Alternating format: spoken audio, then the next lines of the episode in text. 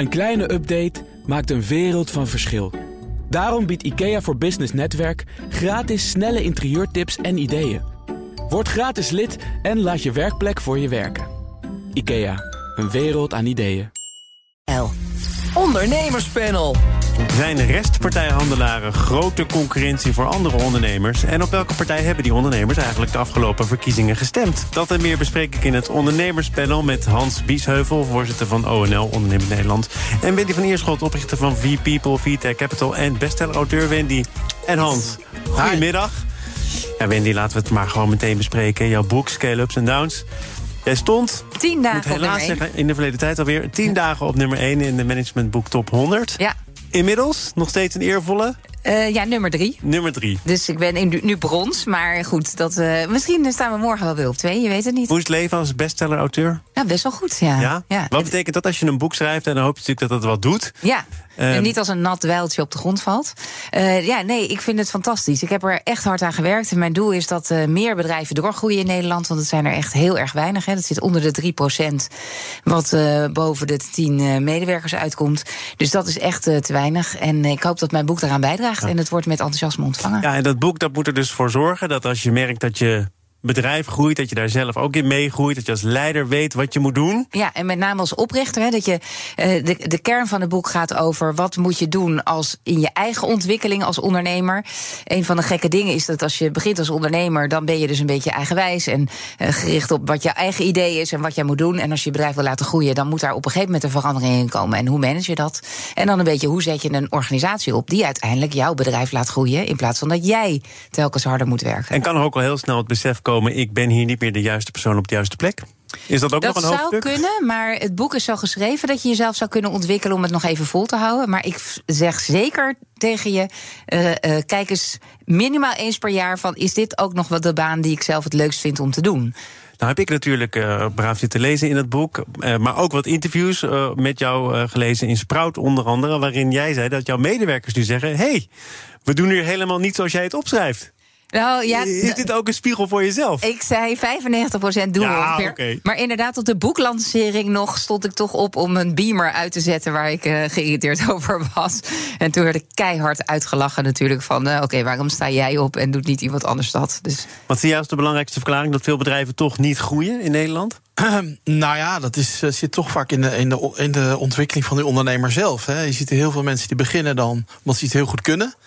En dan, ja, dan plotseling eh, hebben ze medewerkers en dan gaan ze, moeten gaan managen. Ja, dan gaat het vaak al verkeerd.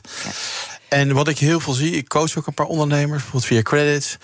Dat ja, iemand kan heel goed timmeren, begint een timmerbedrijf, maar vervolgens moet hij sales gaan doen of marketing gaan doen. Ja, en daar is iemand helemaal niet voor opgeleid. Dus nou, als je dan de goede mensen om je heen weet te verzamelen, dan lukt het vaak wel. Maar als je dat niet doet, ja, dan gaat het vaak niet goed. precies. En dit boek is erop gericht om dan de goede mensen te verzamelen. Ik heb een exemplaar voor jou bij me. Nou, wat die leuk. ga ik zo direct aan je geven. Maar het is ook soms best lastig om bijvoorbeeld financiering te vinden op dit moment. Juist voor kleine bedrijven die bijvoorbeeld nu willen verduurzamen, ja, is het heel moeilijk om financiering te vinden. Dus dat remt ook die groei, eh, eh, merk ik. Ja, dat is zeker zo. Alhoewel ik wel denk dat heel veel bedrijven ook echt kunnen groeien zonder financiering. Hè, Dat is een soort schaakspel van een beetje kip en ei. Maar je kunt ook met kleinere stappen toch eh, behoorlijk hard groeien.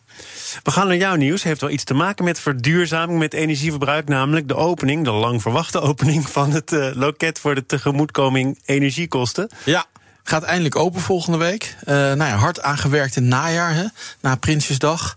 Toen zei het kabinet nog, nou, we gaan niks doen voor die eh, MKB'ers met die hoge energierekening. Nou, gelukkig mede dankzij bijvoorbeeld Christoffer van de ChristenUnie toch voor elkaar gekregen. Maar ja, het heeft nu zes maanden geduurd voordat het loket open gaat. Maar goed, aanstaande dinsdag gaat het open. Met terugwerkende kracht, hè? Met terugwerkende kracht. Het geldt voor alle MKB-bedrijven die een energierekening hebben van, nou ja, waarbij de kosten 7% of meer van je totale kosten zijn. Nou, ik verwacht toch dat heel veel bakkers en slagers zich gaan melden daar. En dat is het lobbywerk geweest, toch? Want de oorspronkelijke regeling ging uit van een hoger percentage van je omzet dat zou moeten opgaan aan energiekosten. Ja, en, en ook over een andere periode. Maar goed, daar gaan we allemaal niet meer op terugkijken. Het ligt er nu. Eh, heel veel bedrijven kunnen daar gebruik van maken. Ik zie het wel als een soort pleister. Hè. Je plakt een pleister zorgen dat bedrijven er doorheen komen. Maar het echte werk moet nu gaan beginnen. Zorg dat die energierekening structureel naar beneden gaat. Ja, en dat doe je alleen maar door echt te gaan werken aan die verduurzaming. Maar ook om in jouw keten waar je werkt, samen met anderen te kijken hoe kunnen we ook in die keten die kosten gaan verlagen. En dat, ja, dat moet nu echt wel gaan gebeuren. We gaan naar uh, wat er afgelopen woensdag is gebeurd. Want uh, toen werd BBB met enige afstand uh, de grootste partij, ook in de Eerste Kamer. De combinatie van de Partij van de Arbeid en GroenLinks deed het ook behoorlijk met 15 zetels. Tenminste, dat kan nog allemaal worden bijgesteld. Maar toch, daar lijkt het op uit te komen. Het was ook een hoge opkomst, de hoogste in 36 jaar, met ruim 62 procent. En de vraag is, gaat dat ook iets betekenen, veranderen voor ondernemers? Wendy, wat denk jij? Ja, dat vind ik echt moeilijk om te zien, omdat dit gaat over de provinciale staten. Ik denk zeker dat het iets voor de boeren gaat veranderen. Uh, het is geen ondernemerspartij, maar ik begreep wel dat ze nu zeggen de derde B staat voor bedrijven. Dat zou best hoopvol kunnen zijn, want een hoop boeren zijn natuurlijk ook, ja, dat zijn ook boerenbedrijven. Uh, maar het is voor mij heel moeilijk om te zien wat ze echt voor de ondernemer gaan doen. Jij hebt volgens mij gisteren nog gesproken met de beoogde fractievoorzitter, aanvoerder van BBB ja. in de Eerste Kamer. Zij heeft ook al gezegd, ja, ik ga toch wat doen aan die regeldruk voor ondernemers. Het zal niet de eerste politica zijn die daarmee kwam, maar toch?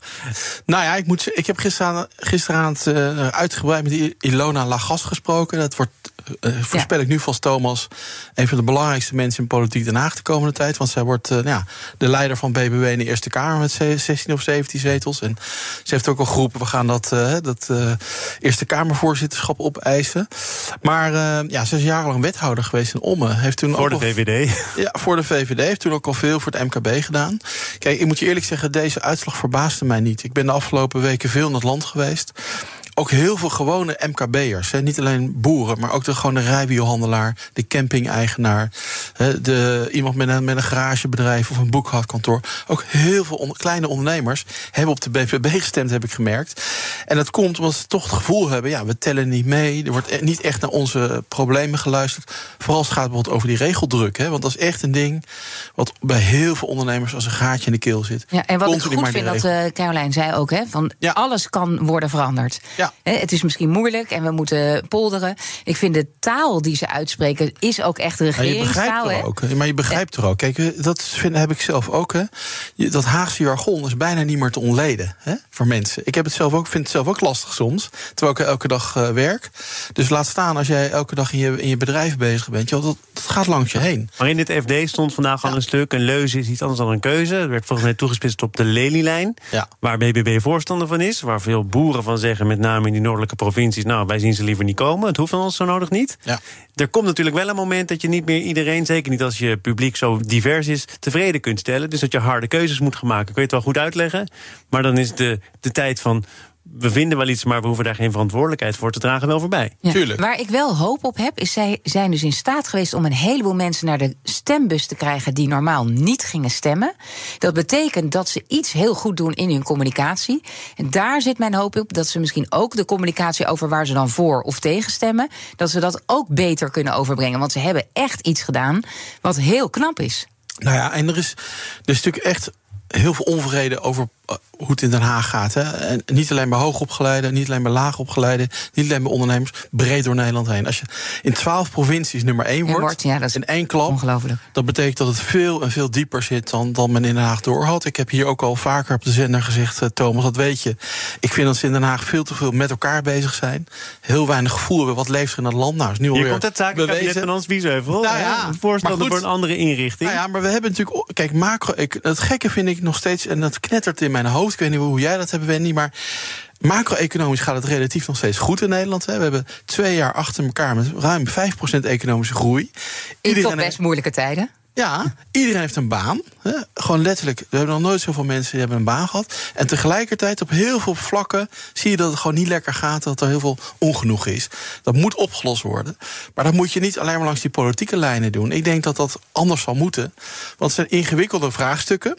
Je noemt nou de lelielijn. Maar het gaat toch niet langs politieke lijnen? We polderen ons toch helemaal suf? We hebben allemaal tafels ingericht om grote problemen met elkaar te bespreken. Ja, maar, maar, maar, er gebeurt niks, Thomas. Ik ben net in Groningen geweest, bij de ondernemers daar. Zit al vijf jaar te wachten op een plan. Hoe gaan we nou... Wordt mijn pand hersteld? Hè? Uh, bedoel, we weten het bij de toeslagen. Er zijn extra sorry, ambtenaar opgezet. Een extra staatssecretaris is geen enkele ouder extra geholpen. Dus op een, een of andere manier, de bedoelingen zijn er wel, maar we krijgen het niet meer uitgevoerd. En dat willen mensen zien concrete resultaten. En ik hoop eigenlijk met een wat zakelijker kabinet, laten we geen zakenkabinet noemen, maar misschien wel toch wat meer een kabinet met experts of mensen die wat meer afstand hebben van hè, hoe, hoe gaan we het doen in de peilingen. Dat je toch wat makkelijker die knoop kan doorhakken. En dat mensen gaan zien, er gebeurt wat. Ja, want als je zegt van er gebeurt niks, hè, dan vind ik dus juist op, die, uh, de, of op de ministeries waar wel die zaken mensen zitten. Hè, dus je zou kunnen zeggen, Ernst Kuipers uh, voor uh, gezondheidszorg, dat, dat is iemand met inhoudelijke kennis. En zo ook op onderwijs. Ja. Daar vind ik wel dat er nee, voortgang eens. wordt geboekt. Dat zie je misschien niet breed uitgemeten in de media. Maar er worden wel besluiten genomen. En er is een duidelijk heel ander coronabeleid bijvoorbeeld. Nou, dat, dat, maar wij dat volgen, Maar wij volgen hè, op dagelijkse voet gewoon alles wat er in Den Haag gebeurt. Ieder briefje dat naar de Tweede Kamer gaat, of bij een ministerie vertrekt, zien wij voorbij komen in onze systemen. Er is de afgelopen 15 maanden nog bijna geen wetsvoorstel naar de Tweede Kamer gegaan. Hè? Dat hele regeerakkoord is veel, over gepraat, maar er bijna niets van uitgevoerd. Hè? Dus mevrouw Van der Wal heeft het over de stikstofwet. Nou, er ligt nog geen enkel wetsvoorstel. Hè? Dus dat is natuurlijk. En wat mensen. Nou, omdat er is gezegd dat moeten de provincies voor een deel gaan uitvoeren. Want wij willen niet allemaal casus uitvaardigen. Het gaat er ook om dat we draagvlak ja, creëren. Dan moet eerst de wet komen. En als die wet er niet is, kan je wel zeggen: je moet wat gaan uitvoeren. Maar ja, dan willen die provincies natuurlijk weer duidelijkheid over wat er dan in die wet staat. Okay. Ja. Point teken. Ja. We gaan naar deel 2 van dit panel. BNR Nieuwsradio. Zaken doen. Thomas van Zeil. Het ondernemerspanel is gast Hans Biesheuvel van ONL... en Wendy van Ierschot van V-People en V-Tech Capital... ook bestseller-auteur tussen de bedrijven door. Partijhandelaren tikken voor een prikkie overtollige voorraden op de kop... en verkopen die weer door aan winkeliers of zelfs rechtstreeks aan consumenten. Daarover schrijft het FD. Nu de inflatie zorgt voor hogere prijzen... weet de consument dit soort koopjesjagers ook steeds vaker te vinden. Wendy, kan ik jou ook al enthousiasmeren voor 525 duo-repen Snickers? Nou, ik ben nee. even op de website partijhandelaren.nl geweest. Je kunt er alles vinden. Je kunt er alles vinden, ja. ja het, het, het is wel aantrekkelijk. Ik ga meteen uh, mijn ondernemersbloed gaat stromen. Dat ik denk, hé, ja. hey, moet ik daar wat mee? Maar niet met Snickers. Nee. Uh, nou, ja. de eerste hit was trouwens een grote partij. Dan kom ik bij jou uit, Hans. Uh, Bouten, Schroeven en Moeren voor 15.000 euro. Ja, nou daar hou ik van, hè, van Bouten Moeren. Het lijkt me ook heerlijk om die weer eens te gaan verkopen. Want dat, dat heb ik 30, achtergrond, hè? Heb ik 30 jaar gedaan. Ja. Ik zie verfkwasten en kogelhagers. Dus.